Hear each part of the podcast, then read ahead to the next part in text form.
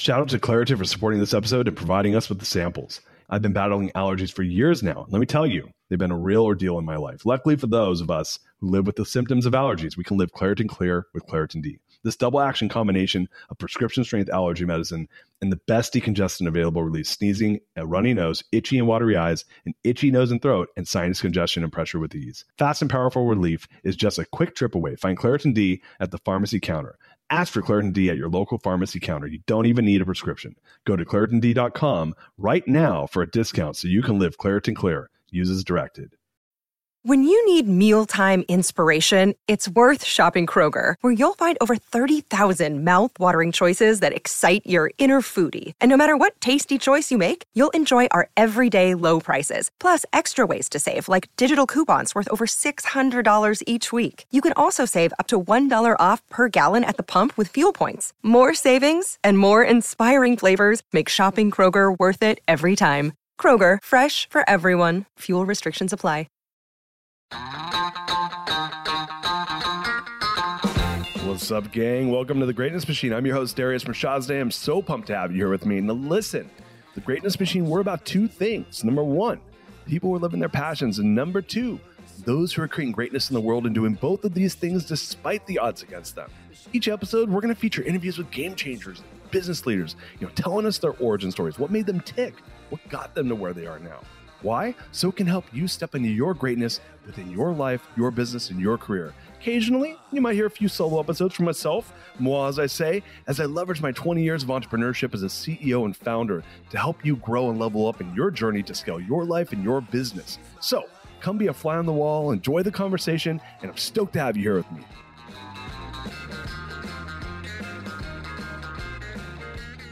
Welcome to the Greatness Machine. I'm your host, Darius Mirshahzadeh, and boy, do we have a special guest today. My friend Shelley Paxton is with us. Shelley, welcome to the show. Woo! Welcome. I'm rocking the pink unicorn. Thank Uh, you. Oh my gosh, you are a pink unicorn and you are a badass. So I'm so I'm an orange unicorn, Darius. I'm an orange unicorn. But You today know- for you, I'm a pink unicorn. you know, I fucked up. I should have got you an orange one. That's just my bad. but today you're rocking the pink, pink and orange. They're like they're cousins. They're, They're cousins. They look nice together, actually. yeah, they're like power power colors, you know. Well, so look at this. Look at this. Okay, so let's do a little. There we go. oh my I mean, hello. You know, you know, I live in Austin, Texas, and we would we would call your book a little something different than than orange. We'd call it burnt orange. Well, yeah, burnt orange. Exactly. Yeah, I like burnt orange, but you know, yeah, it's not as vibrant as like most of the oranges I have in my house. I guess it's over here. Um, but yeah, but our books look nice together. they are sexy together. Those they, Yeah, they, there you go. they might have a future with one another. Um, Might have a future. They're they're mating on my table right now. Oh my gosh. Well, hey, Uh-oh, let's not go there. That's a different kind of podcast. yeah, uh, we're not going to say who's on top, but uh, I'm not going to reveal what I'm looking at right now. oh, that's just we're just getting dirty. Um, hey, do you mind if I do a little housekeeping and then we get rolling? What, Yeah. a, what, a, what a great start to the show. I've been wanting to have. Okay, I'm going to take this off reveal my orange hair. I love it. Oh, is that is that where the burnt orange is that because of your uh, your No, no. The truth is that orange is my favorite color, and so I only had one request to Simon and Schuster about the cover of my book, and that's that orange needed to play a prominent, be a prominent factor in the design. That was it. And I was like, let's go from there. I no, other than this, I'm just a spicy redhead. Yeah, I'm a spicy bald head, so it's, Okay, well, see, there's there's still good synergy there. I'm loving yeah, it. yeah, no, it, we're we're we're we're a match made. So let's let's uh let's housekeep, and then I'm going to chop this up because we have so much fun stuff to talk about. Um, guys, uh, first of all, we uh, welcome to the Greatness Machine. I'm your host Darius Day, and um, as you guys know, who have watched many of the episodes, the show is about two things: uh, people who are living their passions and those who are creating greatness in the world. And my friend Shelley is neither short of passion nor greatness. So we're going to be really talking about some amazing things. You have an amazing background. You've done some cool things. You got your book. You got your new coaching practice, your business that you started uh, in the in the recent few, few years here, and um, and I want to dive into that in a second. But before we go there, guys, start a watch party.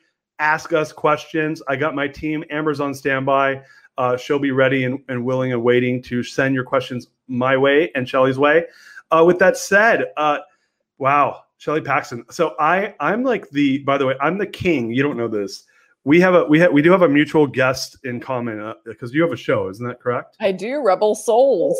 So uh, I saw that Chip Conley was on your show. Yes. And, and Chip was on my show, and um and and I, you probably I he's more of a casual acquaintance for me, but I am I, and I and I he's a friend of a friend, and he actually endorsed my book. He's one of the uh, he gave me a, an endorsement for the book, oh, and uh, and so uh, so yeah, so we do have that in common.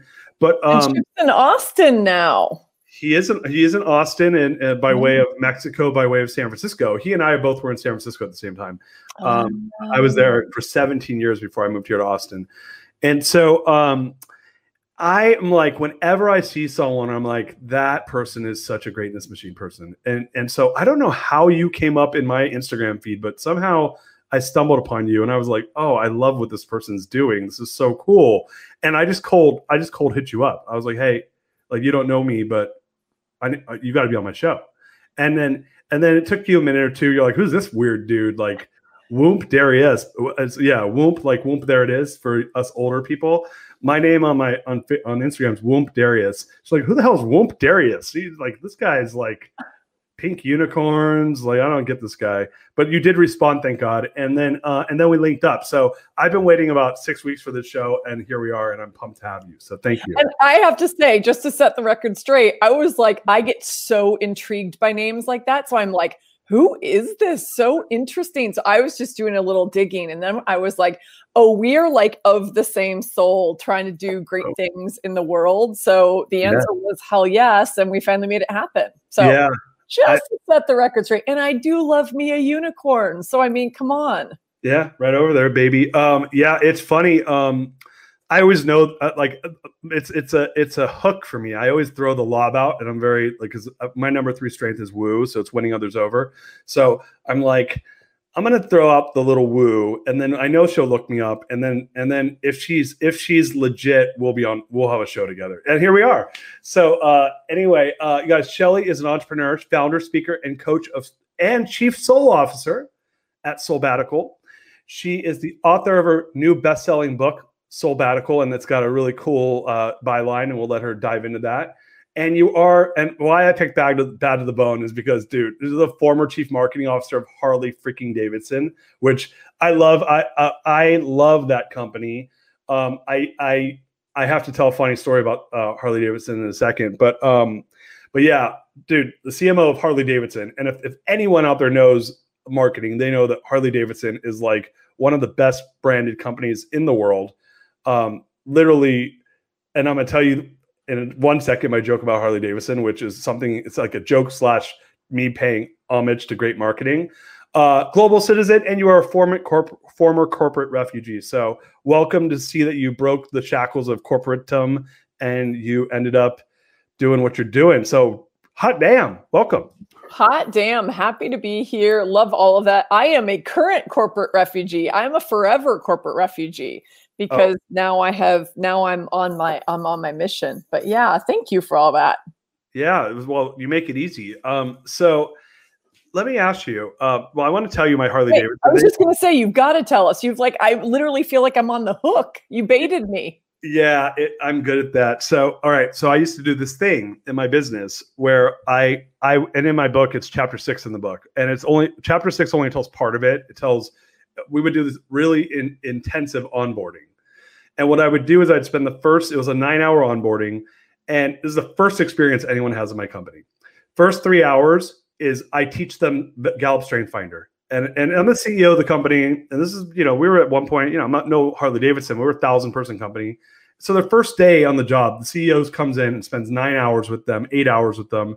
And it's this it, it very intense, immersive, cultural, like like cleansing First thing we do is we teach them their strengths, then we teach our values of the company, and then we go into the purpose. And I and I used to do this thing where I'd say, "All right, guys, I have a game I want to play with you." Okay?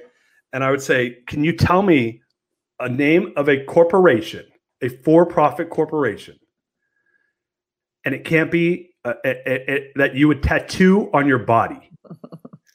and it can't be like a cartoon character it's got to be a company like preferably like one that might be publicly traded that is for profit, and you tattoo their their you know their, their logo on your body. And people and and most of the time they Mm-hmm. would like I get some weird like football. I say can't be a sports team. I, I would like eliminate the obvious easy ones, right? And, and so then we'd land on sometimes we land on Harley Davidson, sometimes we wouldn't, right? Because people literally have Harley Davidson tattoos on their body. Hmm. But when but when I describe it in the way I just described it, that's a funny way of thinking about it. That wow, you would tattoo a, a, a motorcycle company on your arm. I and, and I said, well, let me put it into a different perspective let's go a different direction. I said, because you guys want to know that, that a few years ago, there was a lawsuit against Harley Davidson against one of their competitors because they said they copied the design of their bikes. Do you know who it was? And the, the and so, Kawasaki, no, no, Honda. I said, so I'm going to throw this out to you.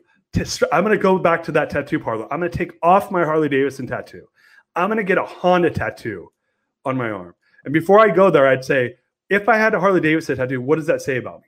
Like, what do you think about me as a person? And they'd say stuff like, you're a badass, Americana, freedom. They name all the things that the brand stood for. And then I'd say, all right, all right, great, great. Now I got the Honda tattoo on my body. What does that say? And and I'd get like soccer mom, you know, like or just silence. Like I don't even know. yeah, right. And I said, guys, this is an example of a company that knows their purpose versus one that doesn't. And then I teach them all about Simon Sinek's why and our why at my business was to grow happiness. But anyway, I used to do that. And, and I'm a little rusty. I haven't done it in a few years, but that that is essentially my Harley Davidson story. I But I, love it. It drives the point home and it's so true. So true. It's beautiful. I mean, that's one of the things I always loved about the community. Is like it is the most passionate and loyal community in the world to this day. You know, Right. it doesn't get more passionate than putting the uh, the company name on your on your body. yeah, like Permanently. like permanently tattoo a logo of a for profit, and I would say it in the most driest way, for profit corporation. Yeah, right? exactly. A Fortune 500 company. Wah, wah. Well, oh, yeah, yeah. uh, you would- Really? Yeah. What are you going to do? Like GM? Yeah. People would say other ones though, like Ford and Chevy, and I'm like, no, no. Maybe, maybe in some parts of the country, but not. Yeah. Not, not What my. do you think my Harley tattoo is? Where is it? Yeah, where do you think it is? Oh. Do you have one really? No. I was like, all right, I'm gonna throw it out. I'm gonna ankle or like, like on your hip. Yeah. No, I don't have a tattoo. I just have my nose pierced, but I never got a tattoo because I couldn't commit to anything. Yeah, you know, I. So it's funny. I have a twin brother, right? And yeah, I read about that in your book. Yeah, and Mike, so right? Wh- what's that? Mike is his name? Yeah, we, he's actually in our family. He's Mikey, like, like and, and and so I'm I'm 42, which means in like 1979, 1980, I was like three, two, three years old, and uh, there was this really popular commercial for Life cereal where they're like, Mikey, he likes it, Oh, and I the kid with, remember little- very remember the well. with the curly curly hair. So you can't tell, but my brother, if you ever looked, my brother, he's bald, but we, he had super super dark curly hair and he looked like the kid from uh, Life Life Cereal. So yeah, that's that's my brother. And so when we were like 15, my mom was like, Mike, my brother used to draw on himself like tattoos. He, he was like 12 drawing like he's just like you see your 12 year old kid drawing tats all over himself with markers like that might freak you out a little bit right so A and, harbinger of things to come. exactly. my brother's sitting there tatting himself from the age of 12 to like 16 like with markers Oh, and my parents were like what the f and so my mom's like listen mike if you don't get a tattoo by the time until you're 25 i'll pay you 25000 bucks he had a tattoo by the time he was 18 he didn't care and then, and my oh, brother Oh, man. and- but here's the funny thing: is he's like covered, like he's got like, but he's got beautiful tattoos. Um, no, I have none, no tattoos, but I had my ears pierced when I was young. Yeah, I have to say I'm a massive fan. Like, like many of my friends have like beautiful sleeve art and gorgeous stories, and like I am a fan of that expression. I just have never been that committed, Yeah, and my- and I have a phobia of needles, and those two things combined has like yeah, made me think. Although I will, I will get at least one before I'm in the ground. Yeah. You should do it. I, I, I my wife's anti me getting one, but like I, I, I love them, and I would, I would probably cover myself. Um, he goes, he flies all over the world and gets goes and finds these like there's a bunch there's a whole community of famous tattoo artists Oh yeah, And so he'll go and he books them three years out. He'll fly to Japan and get one, or he'll go to Oh, he'll go to that. Paris and get this the, the number one guy that does this specific genre. And so he has these amazing. I mean, I love my brother's tattoos, and and and I if I did it, I would do it the way he did it, which is get. He's like a tattoo museum. That's so beautiful. He's like the best of the best. yeah, it's very cool. It's very Oh. cool.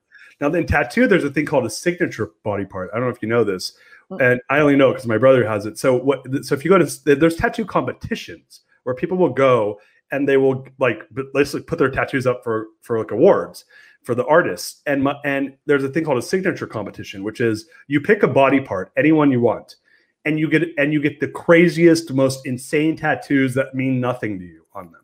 So my brother has a signature leg, and he has like, have you ever seen the TV show Eastbound and Down with Kenny Powers? Like, No. Like- like if like anyone that knows what I just said, like, no, he didn't. I'm like, yeah, he did. It would be like getting Chachi from like Happy Days tattooed on your leg. Like, like the equivalent of the Fonz on one leg and Chachi on the other. oh like- my god. Like he's got like a rooster fighting Chachi on one of his legs. Like, Oh like just like funny stuff like that. But yeah, he's very into it. Um, I want to di- like enough about my brother and moi. Let's talk about you and your book and like your like what you're doing because you're doing some cool stuff. So tell us all about you and your wonderful like world you're living in right now. Let's hear all about it. Yeah, well, maybe I should start with a little bit of my backstory. So, yeah, so Harley was the last six and a half of years of my corporate career. I spent in total 26 years. So, I got a few years on you, my friend. And I spent 26 years in the corporate world on the advertising and, and basically in the advertising and marketing world. And for many, many of those years, kind of on the agency side of the business, but always stewarding some of the most iconic brands in the world around the world. I've lived and worked around the world in many global roles. It's been, that's been, I mean, zero regrets. And that's actually been part, my favorite part of my career is that it took me to so many beautiful places and I've met people and I've experienced cultures that I never would have been exposed to otherwise. You know, I've worked for, you know, Visa and McDonald's and AOL back in the day and um, Harley Davidson and many, many, many other other brands. And so that was um, that was kind of my my deal. However, I was always kind of struggling with, you know, was I was I kind of doing my dad's thing? Was I doing my thing?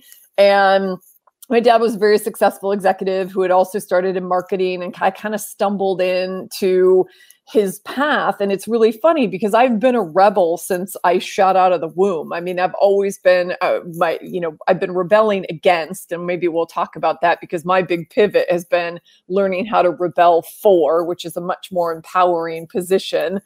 However i was i've always been rebelling against. It's funny that i kind of ended up on this very um, traditional career path if you will and had incredible success Mhm. on this career path to the point where I ended up getting recruited to come to Harley, helped Harley set up their global marketing organization, ultimately became the chief, chief marketing officer of Harley freaking Davidson, exactly as you said.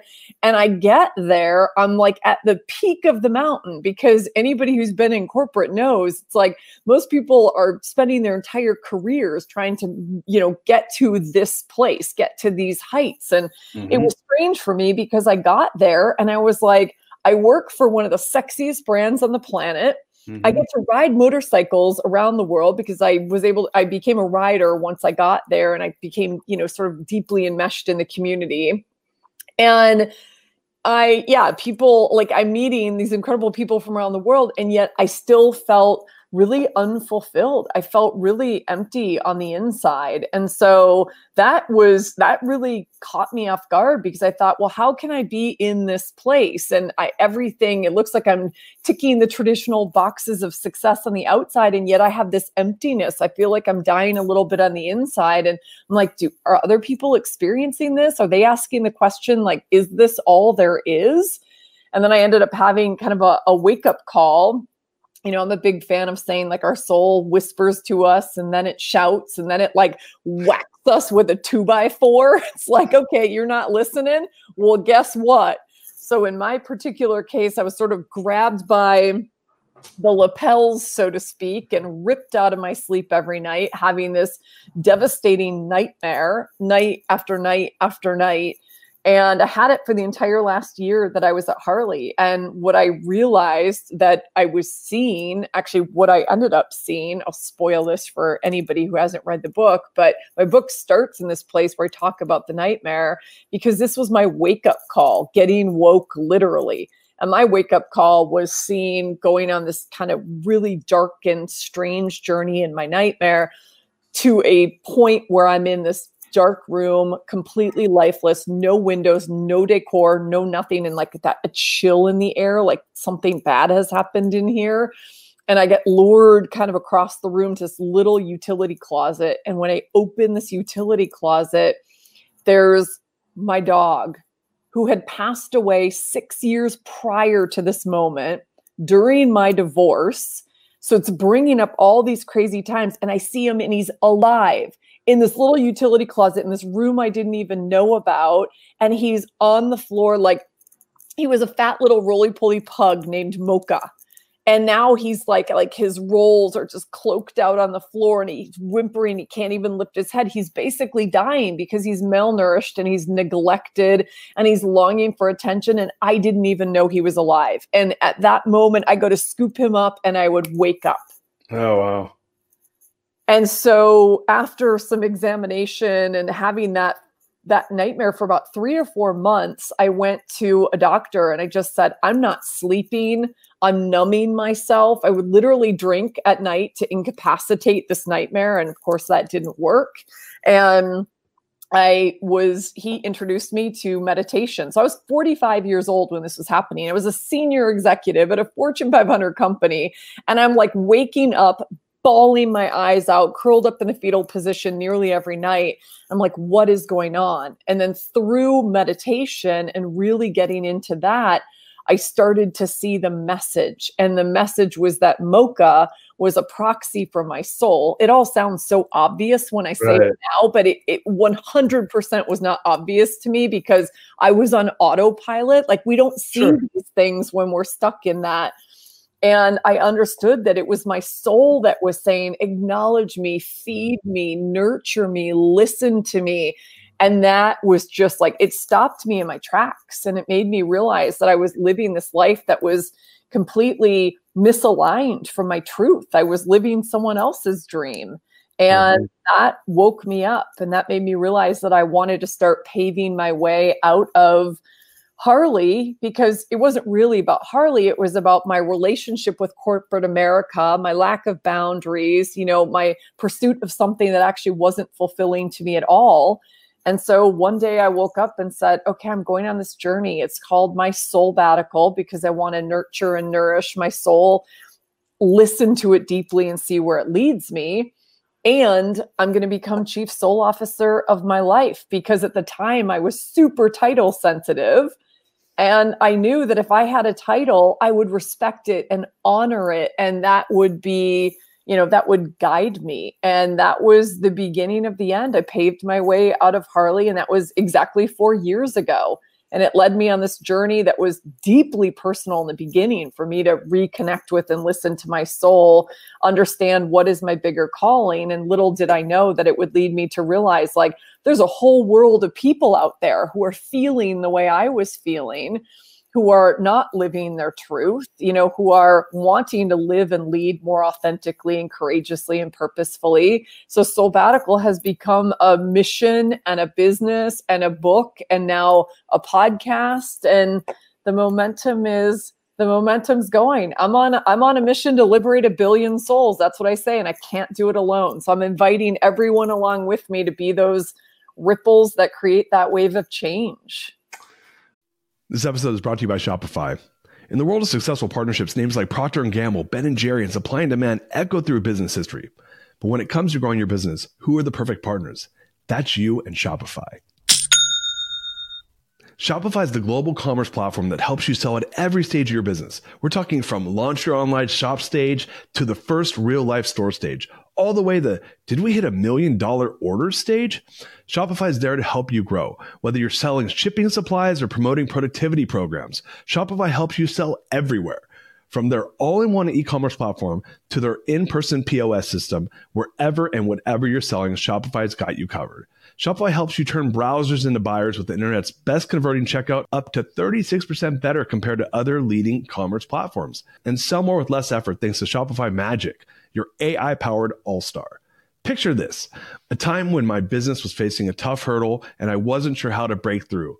But then came the breakthrough moment, a game changer that took my business to the next level.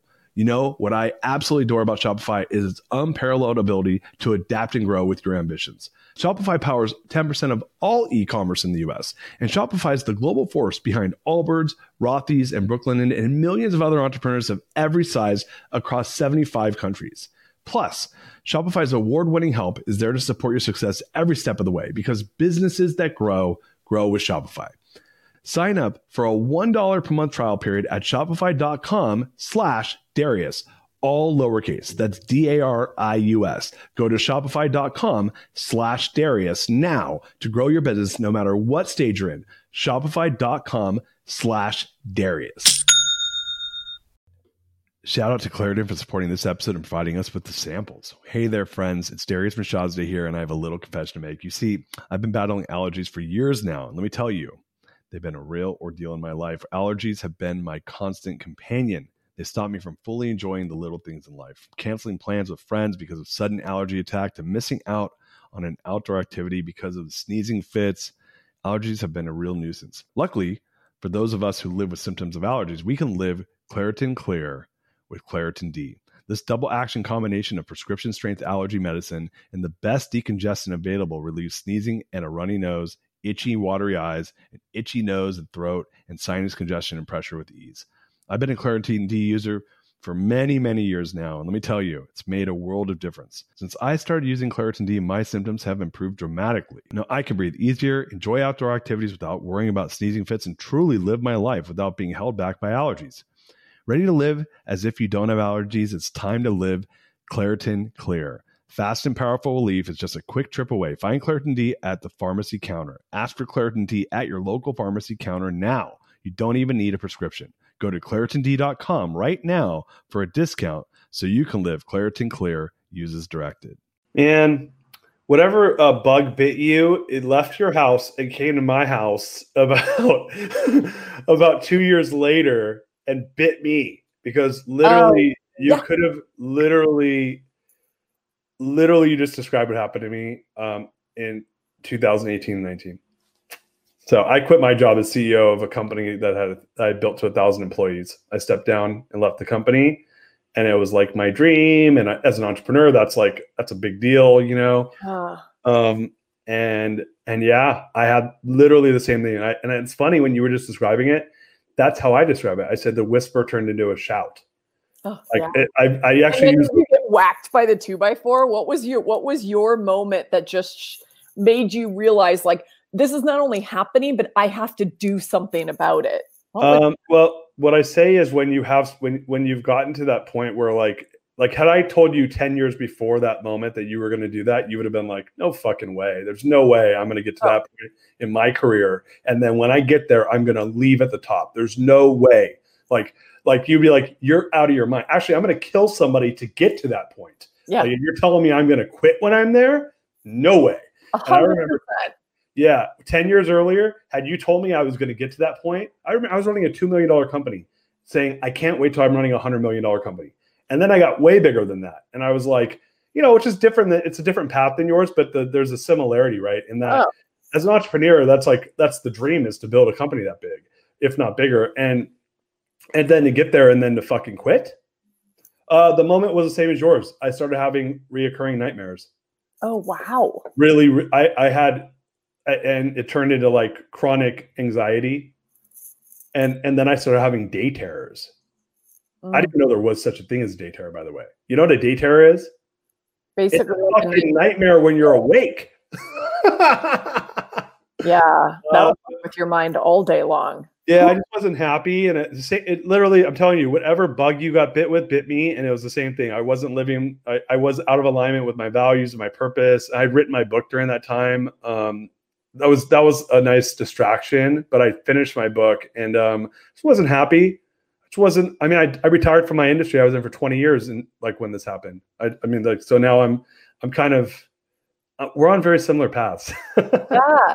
Well, I love it. And I love, I mean, I, I feel like since I've chosen to be on this path and I every step forward I take, there is so i mean it's like the universe is just throwing amazing people in my path. So this is another great example. The yeah. fact that we connected and we're on similar missions and i'm i'm so excited to finish your book because as soon as i picked it up i'm like oh he talks about value and purpose. Like those are two things that mean so much to me because they were a part of my own journey and i realized i was like oh i know what my values are. Bullshit I didn't know what my values were. I had to sit my ass down and I had to dig deep to understand. You know, Brene Brown says, I dare you to find, to narrow it down to your top two values.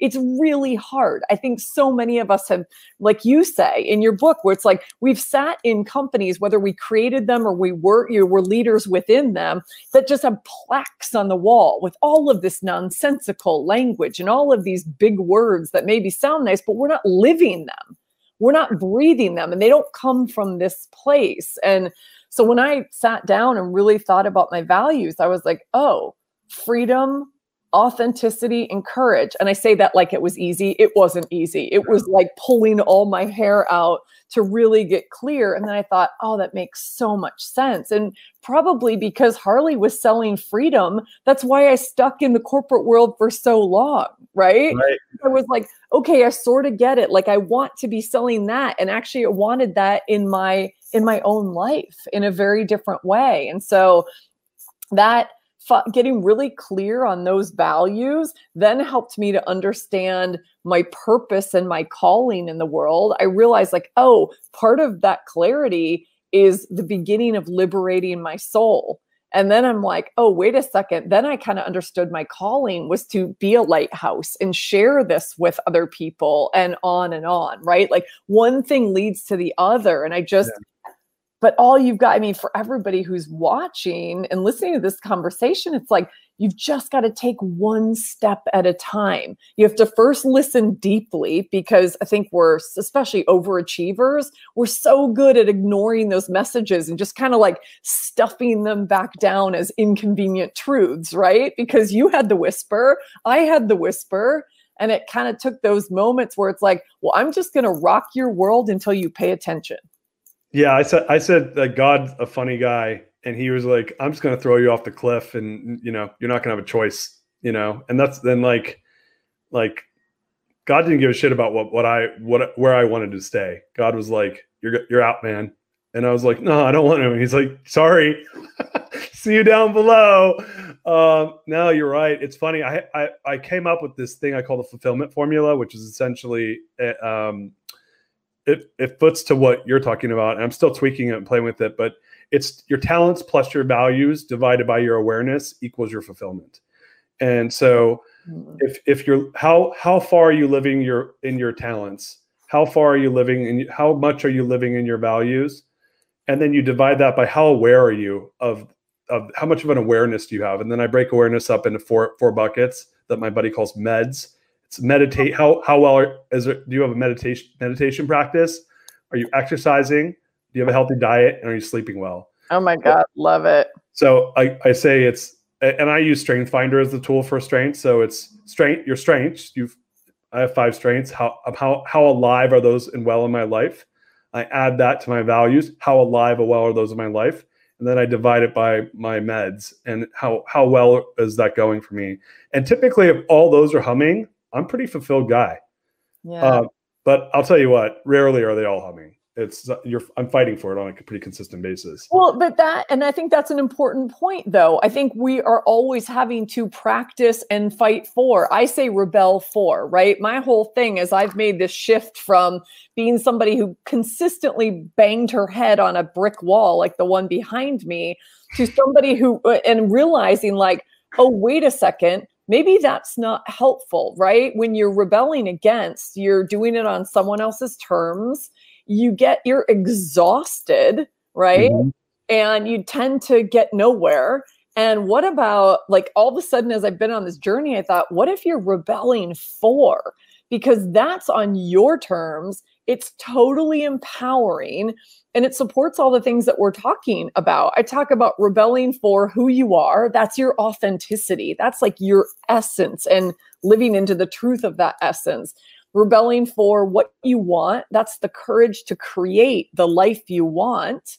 And the rebelling for the impact you want to have in the world. And that's your mission and your purpose. And if you're kind of doing all three of those things, I guess that's probably close to my fulfillment equation. I love that. I just wrote your equation down. I think it's really powerful.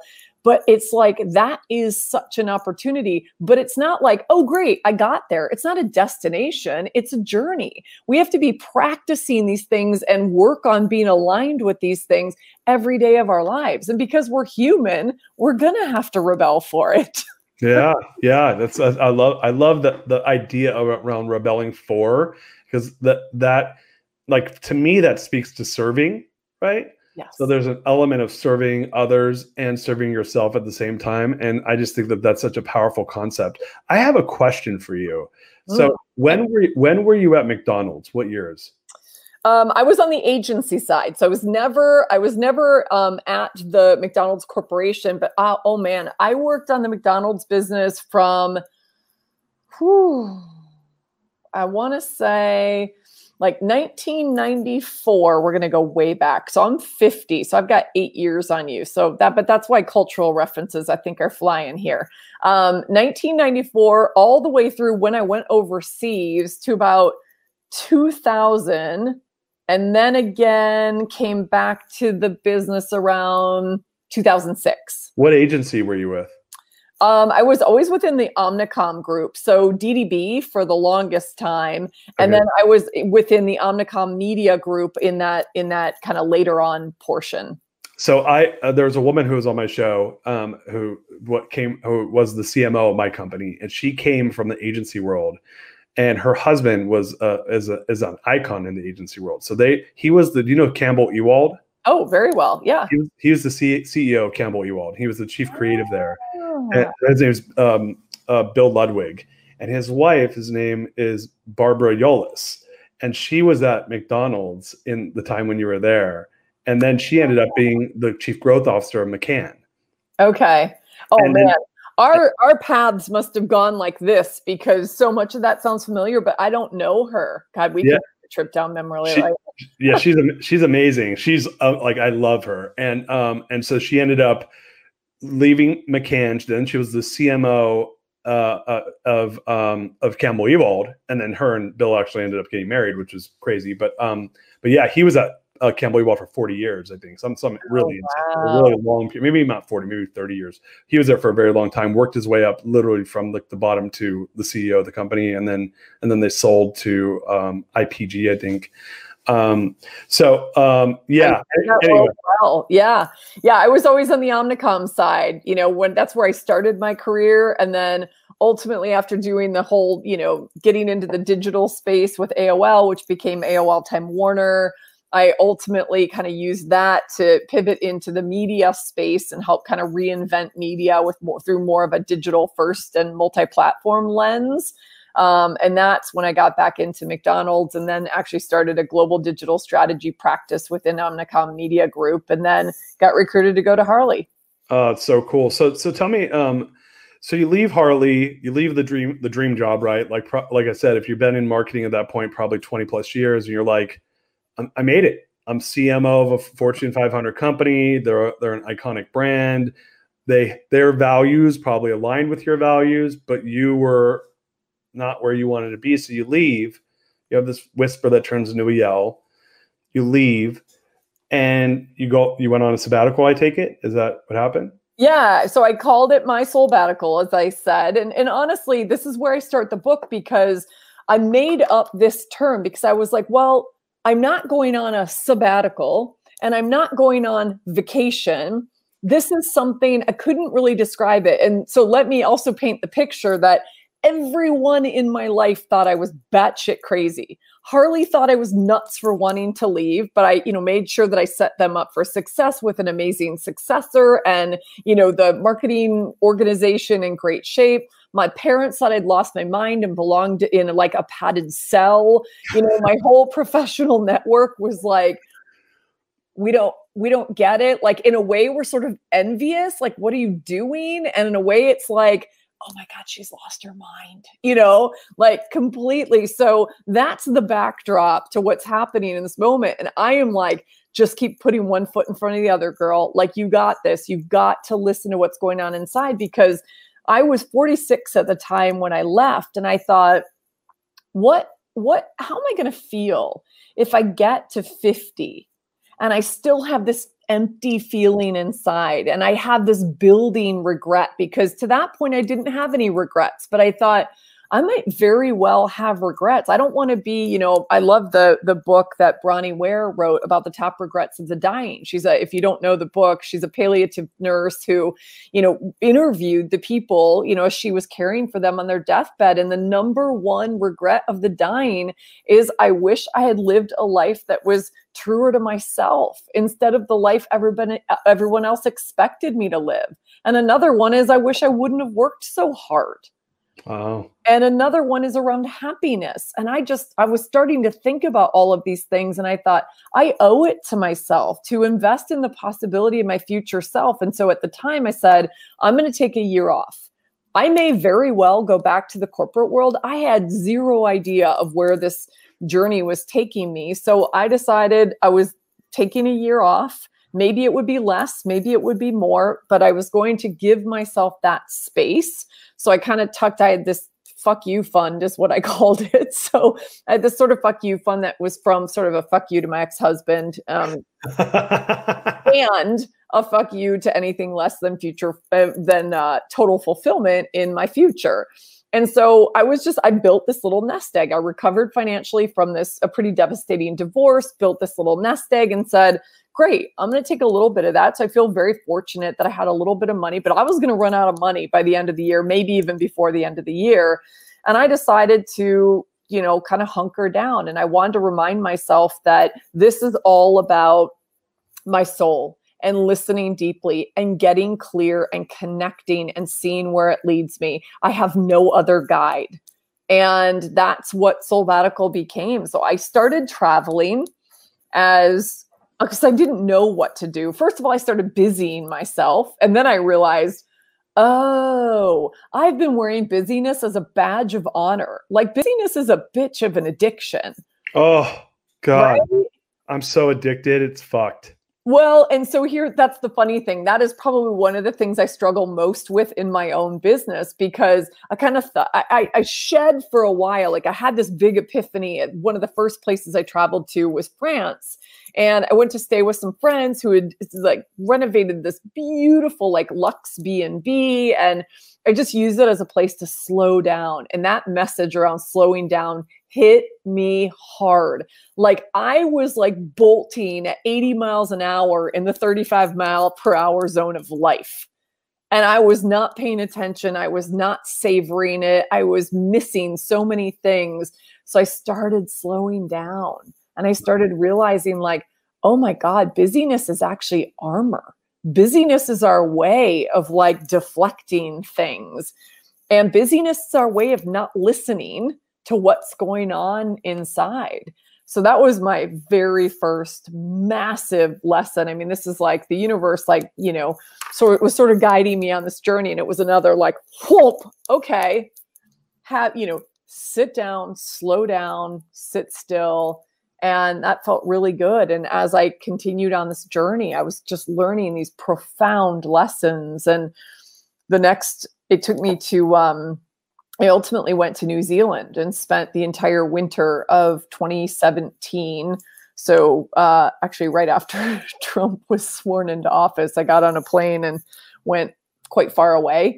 And it wasn't planned around that, but I planned to go for three weeks and I came back over two months later because I found my spirit land.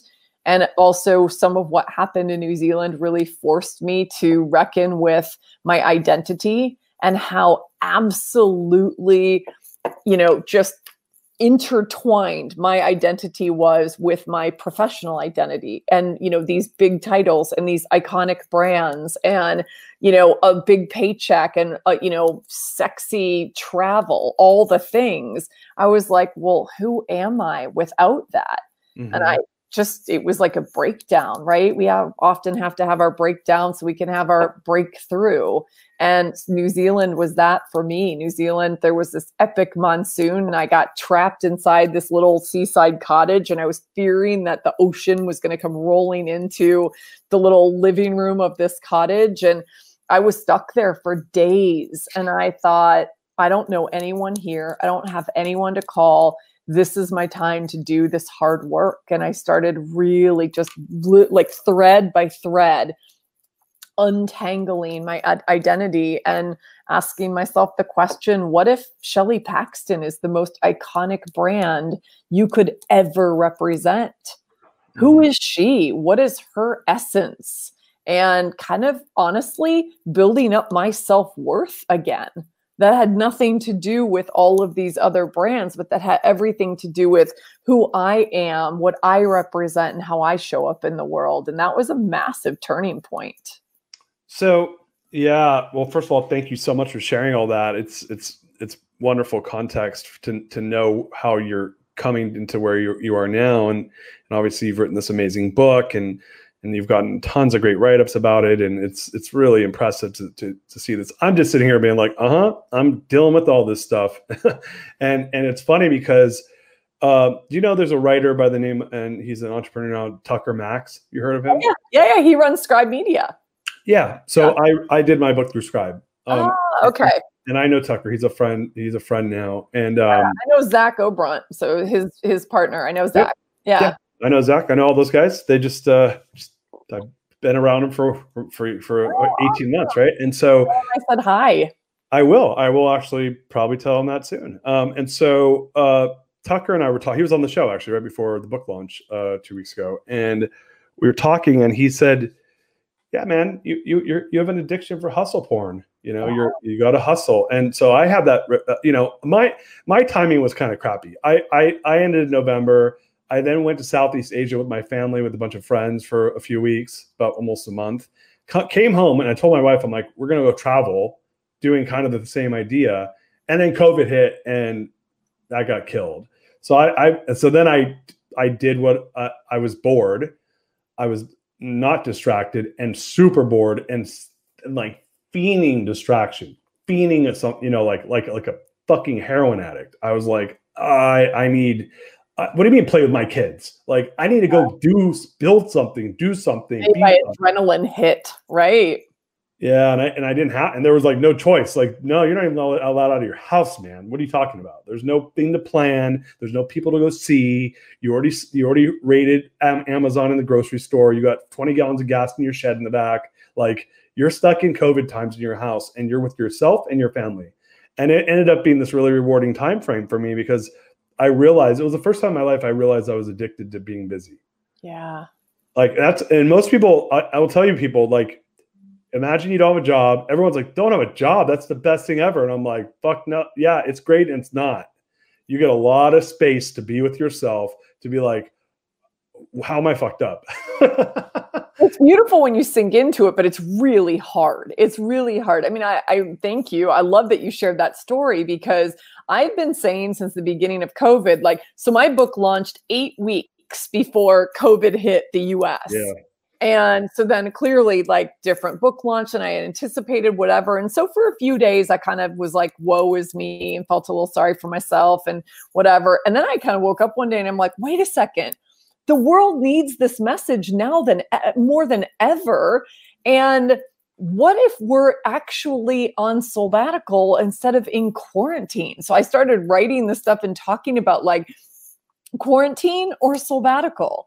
Because the reality is what sabbatical is saying you don't have to leave your job. It's actually about finding yourself and it's about slowing down long enough to reconnect with that little voice to let it guide you to listen to it to do kind of the deeper soul searching. And most of us don't especially those of us who are high achievers we don't carve out the time. We don't create the space. Like you said we're looking for that next adrenaline hit. We're looking for that big thing. And mm-hmm. this is a time where all of us have been forced to slow down, to sit still, and to really get clear on what matters most. And so, you know, I, I'm a believer, like there's a gift in these times. Yes, there's a lot of loss and a lot of tragedy, but from a, you know, I think what Winston Churchill said, you know, never let a good crisis go to waste. I believe there's something in this for all of us individually and collectively. And as I'm seeing it, and in the conversations I've been having, so much of it is people realizing, like, what's really important to me? What mm. really matters? What do I want to create coming out of this? Because I think we've had this collective realization that maybe we weren't so fucking happy before this. Totally. I, I think right? it's, well, we it's it. I think it's a combination of chronic dissatisfaction and chronic um, uh, distraction, right? Yeah. I'm going to plan my next plan my next vacation, plan my next go to the bar, plan my next go to the dinner, plan my next go see the friends, plan my next this, plan my next this, plan my next this, plan my next that. And I have a, a friend who's on the show who's this amazing speaker. His name's Dandapani. He was a Hindu monk and like an amazing guy. You should watch the show. He's he speaks all over the world. And he um I mean an amazing guy. And he said people have never learned to be with themselves. You know, we don't learn how to focus. Like what's funny is you picked up meditation. I picked up meditation 18 months ago and I'm a hardcore meditator now and that was a, and that's the first time i got to be with myself. And there's a quote that i heard that i love which is how you are anywhere is how you are everywhere. One of my favorites. How right. you show up anywhere is how you show up everywhere. Amen. So if you want to ever get clarity on how you are in your normal life when you're not busy go meditate. And that's how your brain is in between distractions and, and and and that was the thing where that's that's an opener. When you start to view meditation, so a lot of people think meditation is around relaxation or like calming yourself, and that's a nice side effect you get.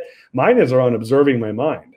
Mine is how am I right now? And then I see like fuck, I'm thinking about all that stuff. Oh, I need I need to maybe like reconsider my options, right? But I love it. Um, you have me my wheels are spinning over here by the way i have like a page of notes for you for when we get off the air but um there, let me ask you a question. So, so right now, because we're kind of heading towards the end of the show here, you know, you got the book. Obviously, people can find that everywhere, and we'll plug at the end of the show how they can get a hold of the book. But what else? Like, what is what else are you doing? How else are you helping people through through your work right now? Yeah, I love that question. So, yes, the book is a great starting point. So is Rebel Souls podcast. And I think we're going to have to do a little reciprocity. It'd be really fun to have you on the show. So we'll we'll get that sorted out off air. Um, but Rebel Souls, I just started it in August. It's it's brand new, so that's been really fun. Like like you, it's like I feel like a professional conversationalist. I just I love to have these kinds of jams from the soul. And Rebel Souls is all about people who are you know, rebelling for making a difference in the world and having some sort of impact and, you know, in a way, kind of flipping the middle finger to the status quo. And I love that. That's what I want to stand for. And I want to spread this message of rebel for. And you can also go to my my website. You can look at what I'm doing from a coaching standpoint. So I do a lot of one-on-one coaching. I'm looking into what I want to do in terms of creating a, a bigger community, but I've got a newsletter if you ever just want to hear if you like my perspective and the kinds of things I say. I just send out a little soul fuel every first Sunday of every month. So I've got one coming up this Sunday.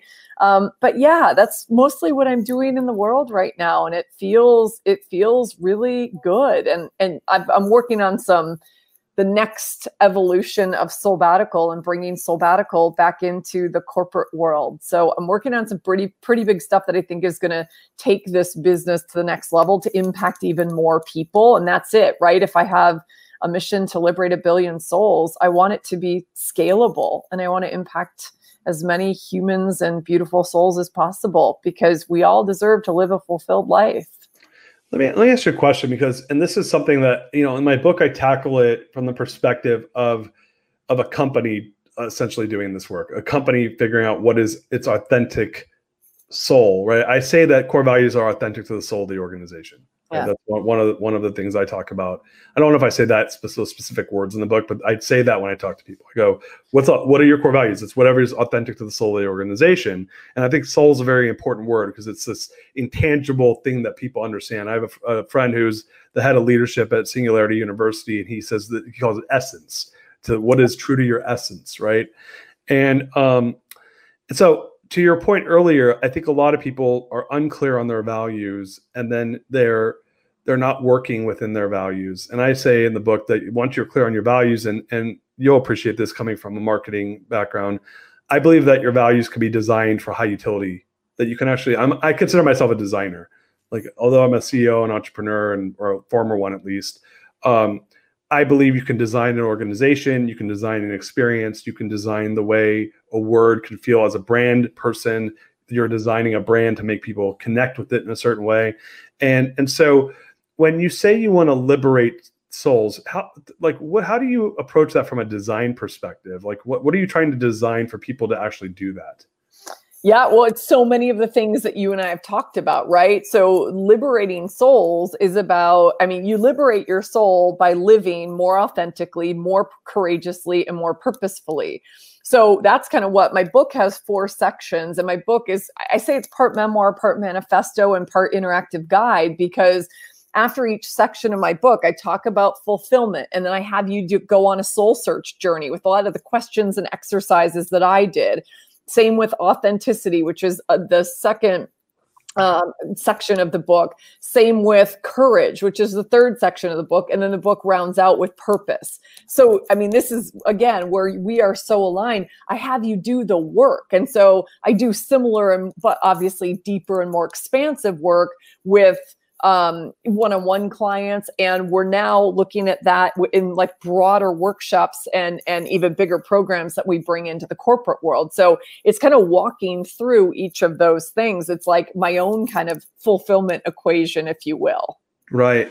And so the idea like let's I, I understand it pretty clearly from the perspective of a of a of an individual that like uh, essentially it's you're trying to find the Shelleys of the world and help them, right? The the the former Shelleys and or versions of your former self. Is that am I off on that, or is um, that's a piece of it? That's a piece of it. So what I would say is, I mean, right now I have clients who are executives in the corporate world. I have clients who are entrepreneurs, and I have clients who have already walked away from something. Sometime, most often, I would say corporate jobs, who are in transition and wanting help in figuring out what's next how do i create that that life and that impact that i want to have in the world so it's shelley's and more um, and now i want it to be the soul of business. I want to literally go into the company not just individual executives within the company but go into the company and say we can support you in creating a culture that's more wholehearted and courageous and humans first. We can support i mean i have this whole i mean this this might be something interesting to um, your listeners. I ha- wrote a rebel leaders manifesto and I have it on my website. You can find it under Soul Fuel. And I just, I, I, love it because to me, it's like we have such an opportunity to turn around how we work and rewrite the script of success to be successful, like F U L L. So we are filled up and we feel the fulfill, fulfillment. And part of that is rewriting the script of, you know, flipping the script of taking time off. Why is it payoff for hard work instead of a prerequisite? For a fully nourished, you know, hugely creative and inspirational leader.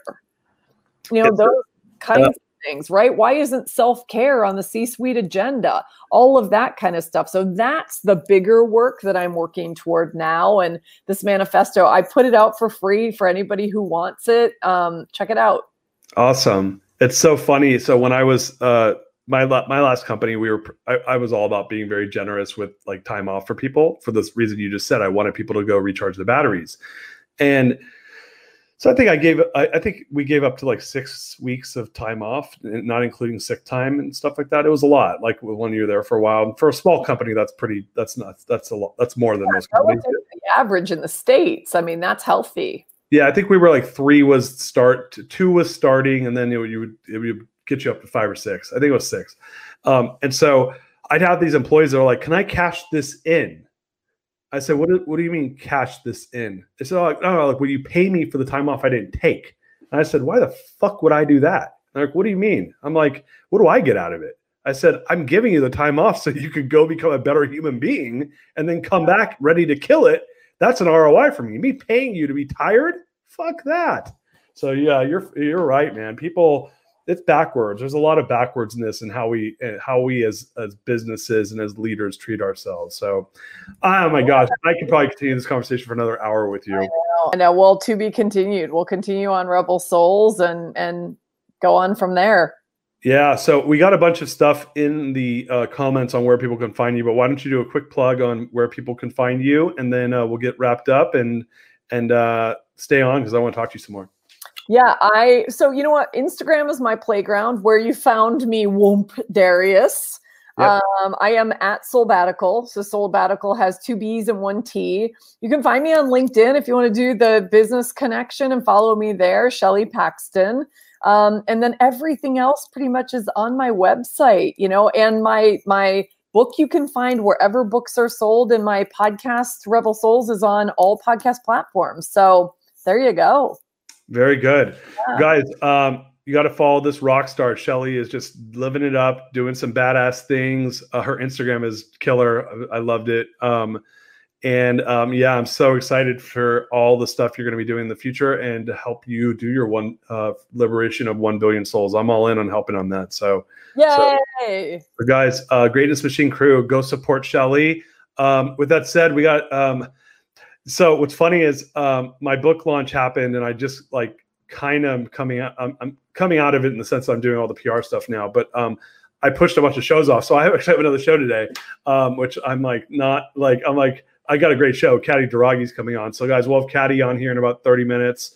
Um, with that said uh, we'll see you guys in 30 follow us at therealdarius.com subscribe no spamming. We got uh, a bunch of new stuff coming out of there. And follow the show at, at the Real Darius M on Facebook or the Real Darius on uh, YouTube. You can subscribe. With that said, thank you so much, Shelley. You are so amazing. So much gratitude. Oh my gosh, so much gratitude. Thanks for having me on. I'm really glad we connected. So thank you for the cold reach out because it created a friendship.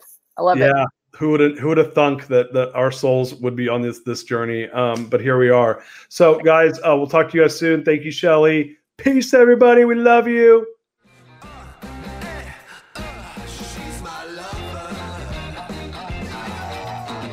You are listening to The Greatness Machine, and that's a wrap for today. Listen, if you love what you heard, subscribe to the show on whatever podcast platform that you're tuning in on so that you don't miss any of our future episodes. We have tons of great people coming on, and we're, we're stoked to have you here to enjoy it with us. Leave us a review. Tell us what you love most about this particular episode. We love getting the reviews. We love to see what you guys love most. And if this particular episode, you know, made you think of someone who's leveling up in their business and in their life, print screen, share it with them. Leaders are the best givers, and after all, we're all here to support and grow with each other. And in case you want to see some of the fun behind the scenes shots or some of the things that we're doing, I'm actually writing about this in my weekly newsletter. Go to www.therealdarius.com and subscribe to my newsletter. We're talking about fun things like business and life and mindfulness and cryptocurrencies and gosh, I don't even know everything and anything, but it's tons of fun stuff I write about. I try to get it out on a weekly basis. You can subscribe at www.therealdarius.com. And with that said, look, thank you guys so much. Appreciate you. I love you. Peace. We're out of here. See you guys on the next one. Uh-huh.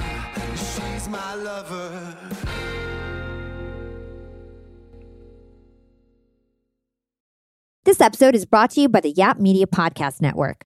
I'm Hala Taha, CEO of the award winning digital media empire, Yap Media, and host of Yap Young and Profiting Podcast, a number one entrepreneurship and self improvement podcast where you can listen, learn, and profit.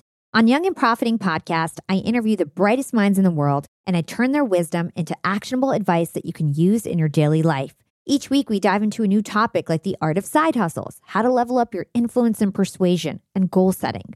I interview A list guests on Young and Profiting. I've got the best guests, like the world's number one negotiation expert, Chris Voss, Shark Daymond John, serial entrepreneurs Alex and Leila Hormozi, and even movie stars like Matthew McConaughey.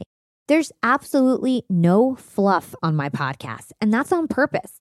Every episode is jam packed with advice that's going to push your life forward. I do my research, I get straight to the point, and I take things really seriously, which is why I'm known as the podcast princess and how I became one of the top podcasters in the world in less than five years. Young and Profiting Podcast is for all ages. Don't let the name fool you. It's an advanced show. As long as you want to learn and level up, you will be forever young. So join Podcast Royalty and subscribe to Young and Profiting Podcast, or YAP, like it's often called by my YAP fam, on Apple, Spotify, Castbox, or wherever you listen to your podcasts.